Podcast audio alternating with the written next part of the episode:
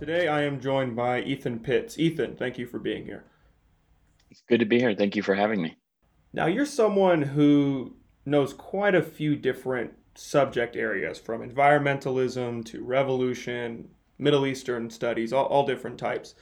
But given the world today and how much we care about the future of our energy and topics like this, I want to dive into your knowledge of nuclear fission and nuclear energy generally. So, really, before we get into the specifics, can you just explain what that means when someone says nuclear energy? Are they saying fission? Are they saying fusion? Are they talking about Chernobyl? What exactly is being talked about here? Yeah. So, um, I guess before we start, we kind of can talk about where we get our energy from and kind of the historical um, foundation of humans, you know, generating electricity and stuff. Um, kind of the, the fundamental thing or the fundamental method how we get electricity is really through a turbine. Um, there's heat that generates um, steam in water. Basically, we're boiling water that creates steam that's spinning a turbine um, that is then generating electricity.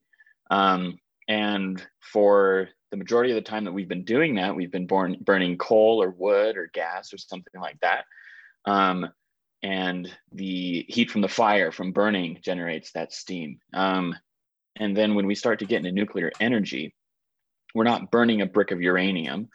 Um, the technology is nuclear fission, is what it's called, where we're taking this um, this element uranium and we're splitting its atoms. And so the atoms um, that's what f- their fission is is that you're taking an, an, atom and you're breaking it and that in itself creates an enormous amount of heat um, and then that is used to then generate um, steam which then spins a turbine and generates the electricity so that's that's where um, nuclear fission um, comes in there's also the concept of nuclear fusion um, which is kind of the different version of nuclear energy um, that we don't have um, in real operation right now, just because um, there's a lot more that goes into kind of taking atoms and fusing them together. Um, that's all over my head. I don't know a whole lot about it. I just know that we're not quite there yet. And the majority of, um, I'm pretty sure that all of our nuclear energy is from fission. Okay, and, and before we dive into the uh, details and even potentially the history, depending on what your knowledge base is, how do we get all of this heat and energy from fission? So it's really it's really just the physics at that point that you're you're taking. Um, you have like there's lots of different reactor designs and stuff, um, but what you're doing is you're putting these um, elements in a reactor, um, and they interact with each other. So um, you have kind of uranium cores that are in these things. Um, and there's usually a kind of a moderator. So there's something like heavy water reactor. You may have heard the term heavy water or something. Um, and the water acts as kind of a, an atomic mediator, um, which allows it kind of helps to control the reaction a little bit. But it's a it's a nuclear reaction where there's atoms that are bouncing around and colliding with each other and they break. And because of like at that atomic level, the breaking of the atom um, is the the source of the heat there. So when I hear nuclear reaction, my inclination is to be moderately fearful. I think, again, Chernobyl or even nuclear bombs. But from my understanding, this could be a potential valuable uh, energy source like solar or, or wind energy or something like that. How does this play in to this energy field, uh, renewable energy field, if that describes it accurately, or, or really where does nuclear fit? Mm-hmm. So I would put I would put nuclear energy. I wouldn't put in renewable renewable um, energy because you're you're you are going in and you are mining uranium, um, and uranium is, you know it's elemental. It doesn't necessarily I'm it, will show up in you know however many million years. Um, so there is kind of a finite um, amount of uranium there. And then, of course, there's the environmental downside of that. You have to go into a mountain and uh, dig it out. Um, but no, you, you did mention that there's, you know, kind of this moderate um, fear that shows up at first, and words like Chernobyl obviously come to mind, and um, and nuclear weapons, right? Um, I think that those are all, you know, valid concerns, especially given that are that the modern nuclear program and really kind of the entire history of um, humans interacting with nuclear power is it starts with um, nuclear weapons programs and uh, countries trying to develop a new kind of bomb. So I think that that um, is definitely a valid concern that we can talk about. So let's talk about it. How did we get from nuclear bombs to nuclear energy? Where is the bridge here? Because it seems to me like anytime we make a weapon, it doesn't just become an energy source. Someone obviously had to research this and and figure out how this happened. But what was our incentive to research it? Uh, it's not every day you make a weapon and then think, oh, this could be an energy source. How did we cross that bridge, if you follow my question? Yeah, no, I think I got you. Um, yeah, it's a good question. So basically, we had to um, we're in the process of making these weapons, um, and there's a lot of scientists that are involved with it, and there's a lot of people who understand that um, the whole goal of making the nuclear weapon, the nuclear bomb, was um, well at this point it's the atomic bomb um, because there's atomic bombs and there's hydrogen bombs. Hydrogen bombs are more powerful, but we don't have to focus on that now. Um, but the, the, atomic bombs, the whole point of them was to um, create a weapon that could release an enormous amount of energy. So right from the get-go, um, we we have the understanding that this kind of nuclear reaction creates an incredible amount of energy. Um, you know, and then tragically we see um, that the two bombs dropped um, on Japan, you know, killed hundreds of thousands of people because of the sheer amount of force and energy, and then, you know, the um, side effects of radiation sickness and everything. We didn't fully understand all of this. Um, there was a U.S. general, I think it was Curtis LeMay, who went before Congress and talked about how radiation sickness was actually a pleasant way to die. Um, and this is back in the 40s and 50s, where we're not entirely sure um, everything that um, goes on there. We can look at that statement and just, you know, it's tragically laughable um, what it is now, especially that we've seen what happens um, to people who are exposed to high levels of radiation. Um, but I mean, the point is that right from the get go, we realized that um, nuclear reactions generate an incredible amount of energy. Um, and then you're coming out of World War II, um, and you see, you know, there's kind of the new world order uh, in a sense that you know, United States and the uh, Soviet Union are these two big superpowers. Um, the United States is both of them have transfer transformed into um, incredible industrial um, powerhouses in a relatively short amount of time compared to Europe, Europe and um, Asia, which was still developing. Um, and there's a new push for um, expansion and all of this development in industry and technology and communications and you know building um, urban sprawl in the United States and expanding. All of this needs energy somehow. And we're coming out of this new scientific experience of building an atomic weapon and we can see that okay there's a lot of energy here. Um, now what we need to do is make sure that we can harness it. Instead of setting off a bomb somewhere let's create a different kind of nuclear reaction and um, make sure that we can control it. So the, the kind of nuclear reaction that goes on inside of a reactor is not the same that um, goes on when a nuclear bomb is detonated it's a different process. Atoms are still being split, but the idea in a nuclear reactor is it's much more controlled, um, and um, it doesn't explode like a nuclear bomb does.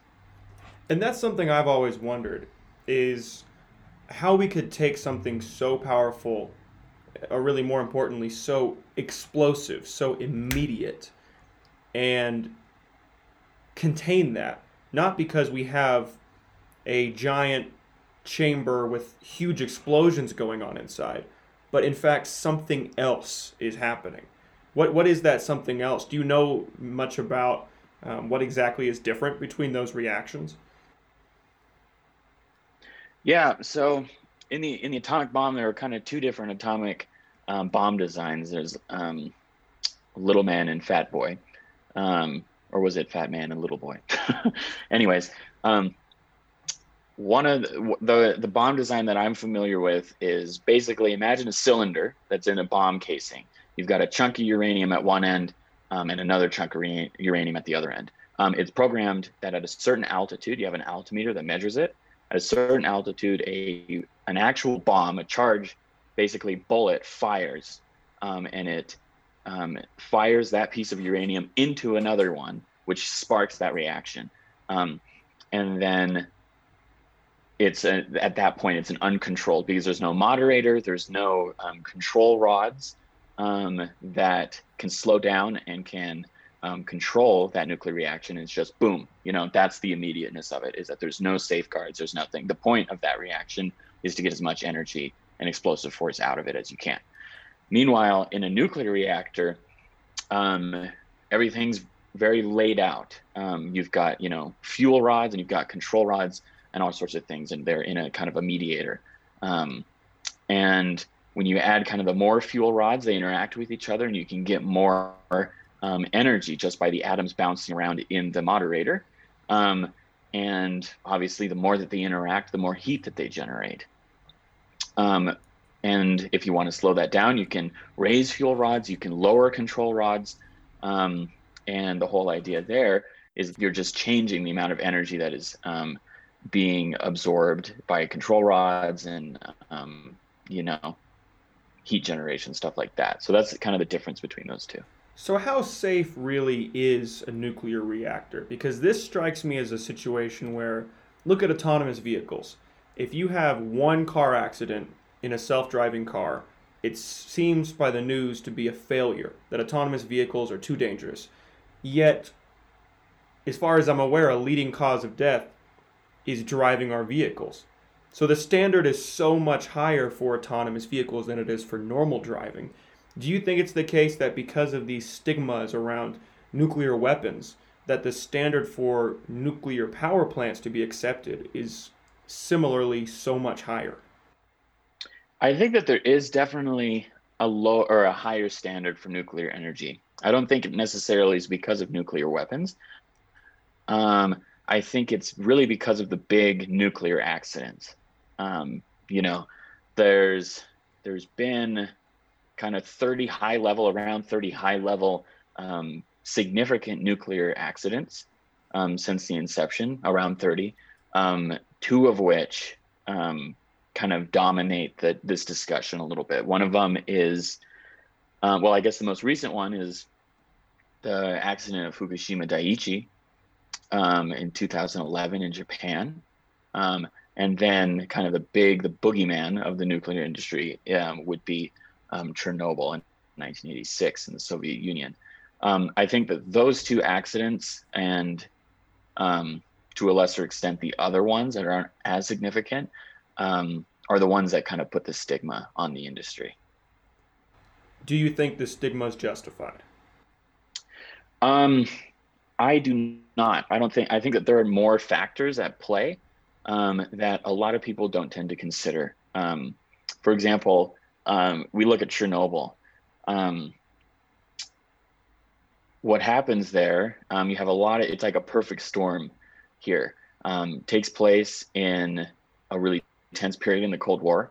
Um, you have the Soviet Union, um, which is incredibly concerned about its appearance. The the Communist Party of the Soviet Union has a very an absolute control over the government there, um, and it's very concerned about its image.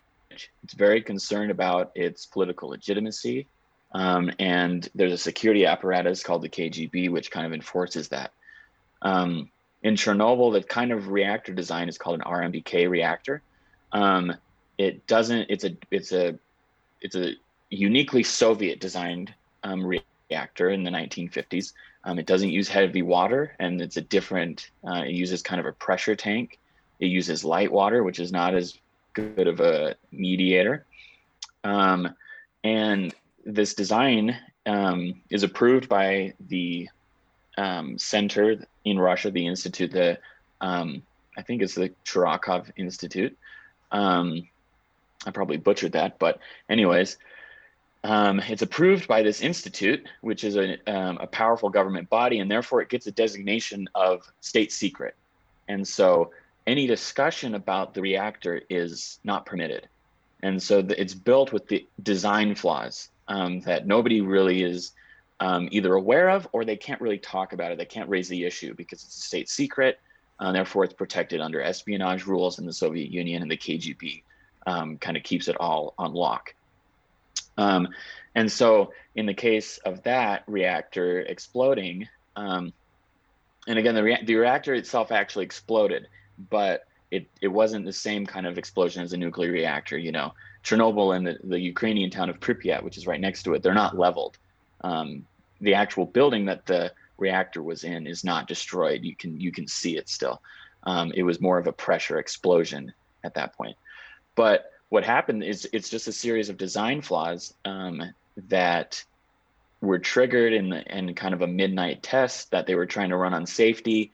Um, and it was getting it down to a low power, which this RMBK reactor was not designed to operate very well at that kind of low power stage.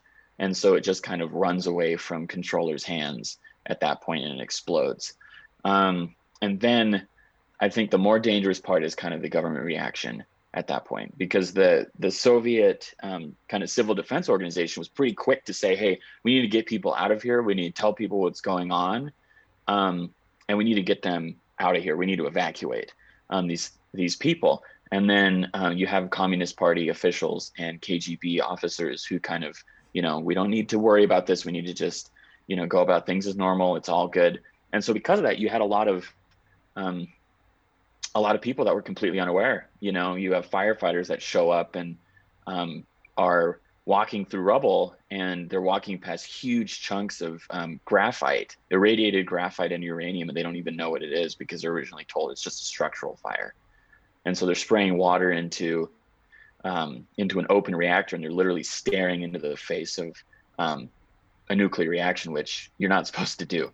Um, and that's that that leads to you know radiation sickness and all sorts of bad stuff and so i think that the stigma really comes from these accidents that are not uh, handled very well um, particularly in the case of chernobyl so you hear the stories of accidents like this and obviously that makes you worry and i'm sure you could pull these uh, statistics like this from any energy source but a nuclear reactor meltdown certainly has a punch to it that other energy sources don't have from their failures.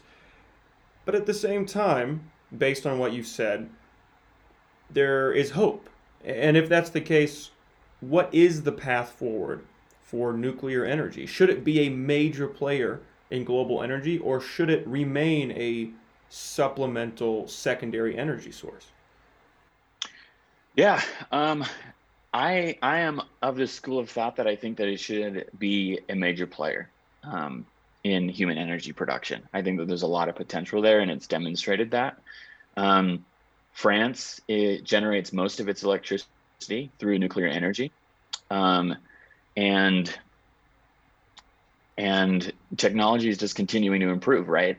You we look at instances like Chernobyl and um, I think it's wrong for us to superimpose our views based on that onto um, where we look going forward because that happened, you know, 1980s um, based on technology developed in the 1950s. It's old. Technology continues to develop all the time. Um, even the Soviet reactors um, were updated and drastically improved after that accident. So I think that we're on a much greater path now.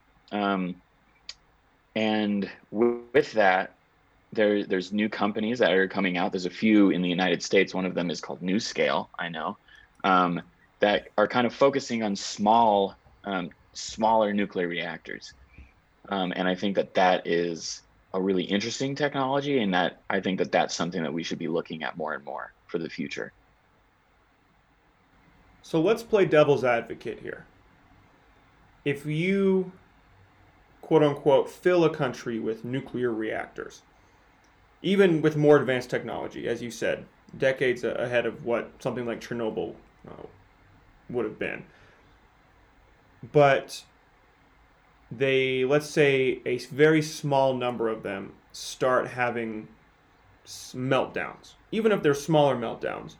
If you have more reactors, presumably the odds of having re, uh, negative reactions is increasing.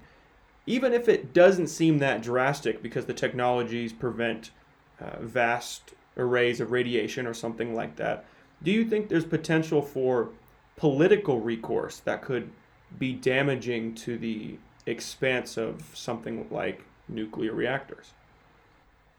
Um, I do. I think, I think that a lot of the political, um, well, I think already the kind of nuclear industry is kind of almost stymied by the political climate as it is right now, um, particularly because of um, what, what's already happened in the past few decades, especially in Fukushima Daiichi.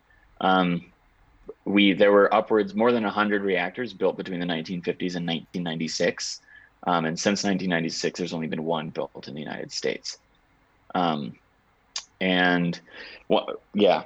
And so i think that right there you kind of see something that goes on there. Um, that's primarily because of cost and money that goes into building these large reactors but there's already been that. And with the more recent pushes towards um, renewable energy um, like solar and wind um, there's been a lot of effort um, to kind of steer the United States toward that. Um, President Biden has his 100% um, clean energy drive by 2035, and that relies heavily on renewable energy. And interestingly enough, you know, the fossil fuel industry itself has donated or invested millions of dollars into solar and wind technology. And so it's the I think the political climate is stacked against nuclear in a way, at least in the United States um, but also kind of the um, economic side with all these other businesses. So even if politics was in its favor, why would one choose nuclear fission over solar energy, wind energy, or hydroelectric energy? Um, I would say because it has a, um, it has less of an environmental impact you you know you're you're still mining. You know, it's not a zero impact um, energy source here, but um, generates an incredible amount of energy. More, um, you know, if you're if you're looking at how much land a reactor takes up, um, takes up, you know, far far far less um, land per unit of energy that it's generating. You know, you don't have solar farms that um, generate. There, there's a there's a solar farm in in California um, that you would need ten times the amount of land that it takes up, and it's huge um, to meet the output of um, South or California's last nuclear site. So um, we can either kind of go. I mean, it, you kind of go into this apocalyptic vision uh, vision of the future of you know all the deserts covered in um, solar panels and you know wind farms everywhere and um, dams dotting the the countryside and kind of changing the face of the earth. Um, or you can have nuclear energy um, in smaller ones. Obviously, I don't think it's ever going to get to that point, but um, I think that's why we would be choosing nuclear power, just because uh, has less of an environmental impact. Now, as a layperson, this might be a dumb question, but I'm curious. Why don't we just put it underground? Um, so it's a good question. Um, I, I, think that really it just would have to. Um, I think is because it's difficult to put things underground. I'm not. I'm not sure that it, putting it underground would really change the the dynamic at all. Um, you know, and I guess if something were to happen underground, um, it wouldn't be any different if it happened up, up, you know, higher. So, I'm not sure that putting nuclear energy underground would really change the debate very much. So you're saying that radiation isn't really affected in that way uh, by so- topsoil or, or air. It works pretty much the same way if there were some kind of meltdown. I mean, if there were, I think you would be dealing with a different set of consequences. Um, you know, um, if a reactor were to explode um, or melt down and explode and um, radiation were to leak out um, in a traditional reactor that's on top of the land, then you have to deal with um, radiated or radioactive material being blasted into the air. Um, and you have to deal with that and kind of a cloud of radiation that goes across. But if was one was to go off underground, um, you would have to deal with, you know, potentially irradiation of water table and um, stuff like that. So, I mean, we we don't test nuclear weapons underground or underwater anymore. These are, you know, kind of Cold War treaties that ban the testing of these um, in the atmosphere, underground, and all these other things. But um, I think that it's just a different set of environmental problems at that point. So I want to pivot slightly because in this conversation so far, we've mentioned the USSR the Cold War several times, and I know you know a decent amount about um, the Cold War. So let's just shift our conversation some. I want to know your thoughts on the Cold War, as I said, and I want to hit this one question home. What changes in the world today if the Cuban Missile Crisis turns out differently? Um, I think it's a good question it, because um, I still think that the Soviet Union would have collapsed, and so then you kind of uh, are stuck wondering the que- with the question on whether or not those missiles would have stayed in Cuba. Um, the Soviet Union was never able to um, kind of extend what what is called a nuclear umbrella. Um, are you familiar with that term at all? Somewhat, but feel free to explain it. Yeah, so what that is, a nuclear umbrella, the United States has it, where um, we are basically extending our protection to a number of other countries. For example, um, South Korea and um, Japan are not nuclear powers, but they are protected um, with a nuclear umbrella um, meaning that you know that there is um, that you can't attack them with nuclear weapons because we would view that as an attack as well. Um, and the same is with um, kind of NATO countries in Europe and U.S. allies uh, um, around the world. There, U.S. Um, missiles are stationed in Europe, kind of across the continent a little bit. that showed up with the the Cold War to kind of build um, put them closer to the Soviets' border. That's one of the reasons why the Soviets sought to get them into Cuba. Um, uh, that one came from U.S. missiles being stationed in Turkey, um, which at that point did border the Soviet Union um, in kind of the northeast of that country. Um, and so the Soviets felt that um, they needed to have nuclear weapons in Cuba. Um, so I, am not sure if the weapons would stay in Cuba. Um, I doubt that they really would.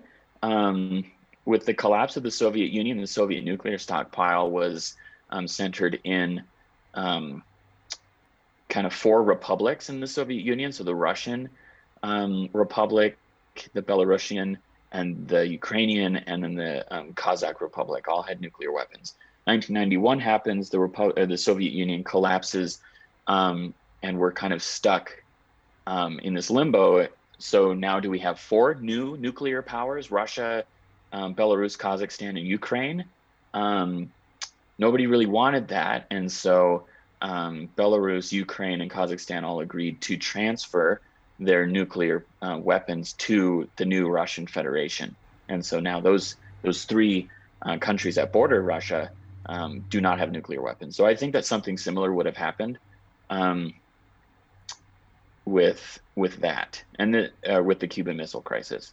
Um, I think that the Cubans would have given up the missiles um, potentially. So it's certainly fair to say that there was some economic downfall to the imperial overreach of, of the Soviet Union. But I do wonder, especially for people our age who are younger, they didn't live during the Red Scare, they didn't live during the Cold War how close were we in your mind to some semblance of a nuclear war? I think we were incredibly close, um, at multiple points, um, not just at the uh, the in the Cuban Missile Crisis. Um, I think that, and I think that a lot of people would agree, uh, especially people who grew up there, you know, um, who went to, um, you know, like grandparents or um, people like that who grew up doing bomb drills and, you know, helping dad build the nuclear shelter um, in the backyard over the summer or whatever. Um, I think that we were incredibly close um, because you can't really put two um, nuclear armed um, states in a position uh, that's that tense, um, where there's kind of military forces involved there. So I think that we were incredibly close. There's other close calls. Um, a few decades later, um, the Soviet Union detected um, what they thought were missile launches, um, and it turned out to be just a computer glitch.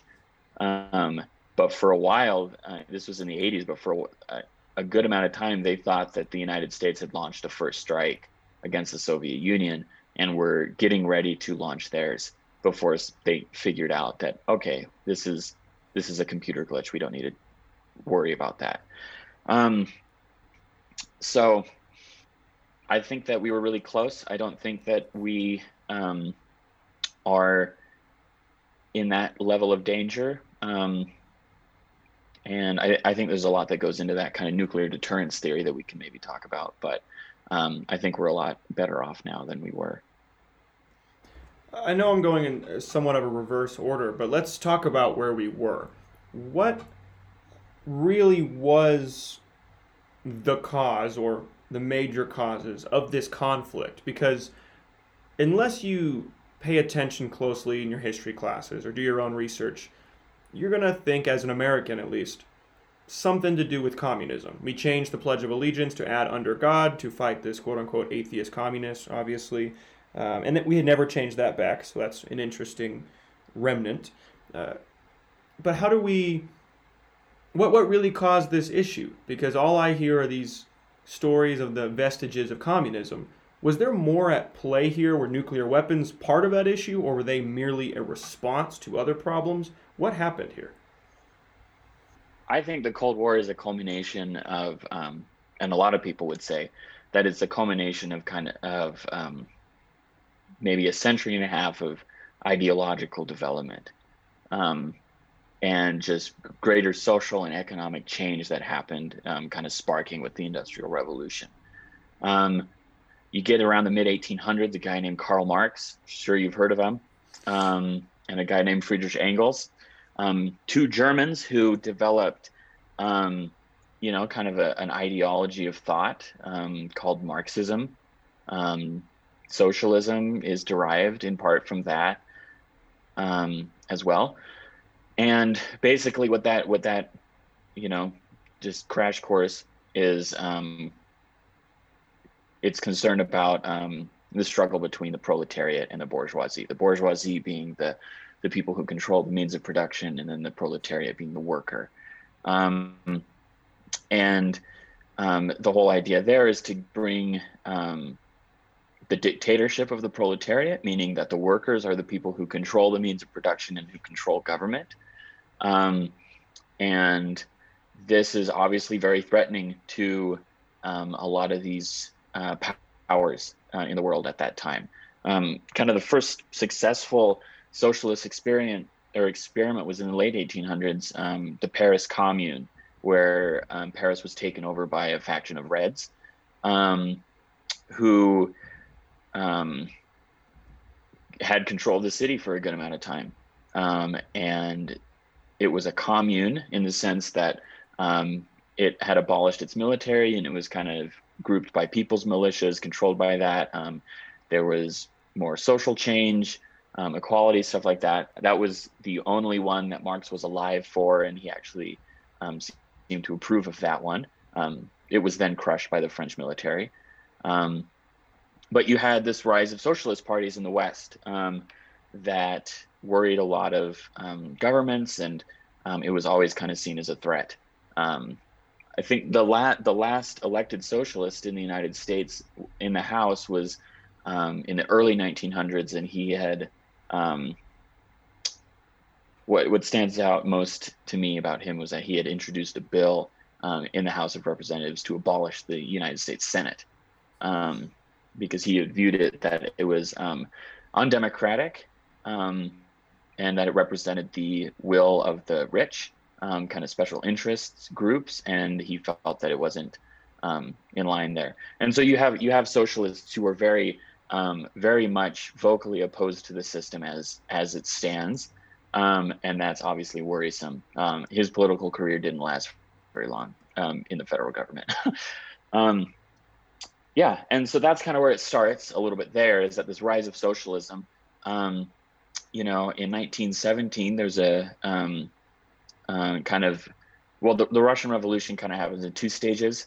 the first, the monarchy is over throne and um, Tsar Nicholas II abdicates. Um, this is part of a broader context with World War One. Russia was not performing well at all. Um, they were getting decimated by the Germans on the uh, on that front in World War One, um, and a lot of people were unhappy with the situation in Russia at that point. And so um, the Tsar abdicates, and a new provisional government shows up. It's not um, it's not a communist government at all at that point. Um, and then it's led by a guy named Kerensky, not Lenin. Um, and then it lasts under a year, and then there's a second revolution um, that is led by the Bolshevik Party, which is the party of Lenin, um, as we know it. And it topples the provisional government. The provisional government flees to the west, um, and the um, Bolsheviks establish the Communist Party of the Soviet Union, and then on top of that, the Soviet Union. Um, and so we're still talking about World War One here. Um, the the new Soviet Union is not welcomed by the Allies um, at all. Um, not welcomed by France or England or the United States. In fact, those countries actually invade the Soviet Union. That's something that we don't really um, hear about often in history. Is that there were American troops that actually invaded the Soviet Union, and British troops and French troops um, American troops landed in a city called Vladivostok, which is on the very far east. It's closer to um, Korea than it is to Germany. Um, it's literally just across the border.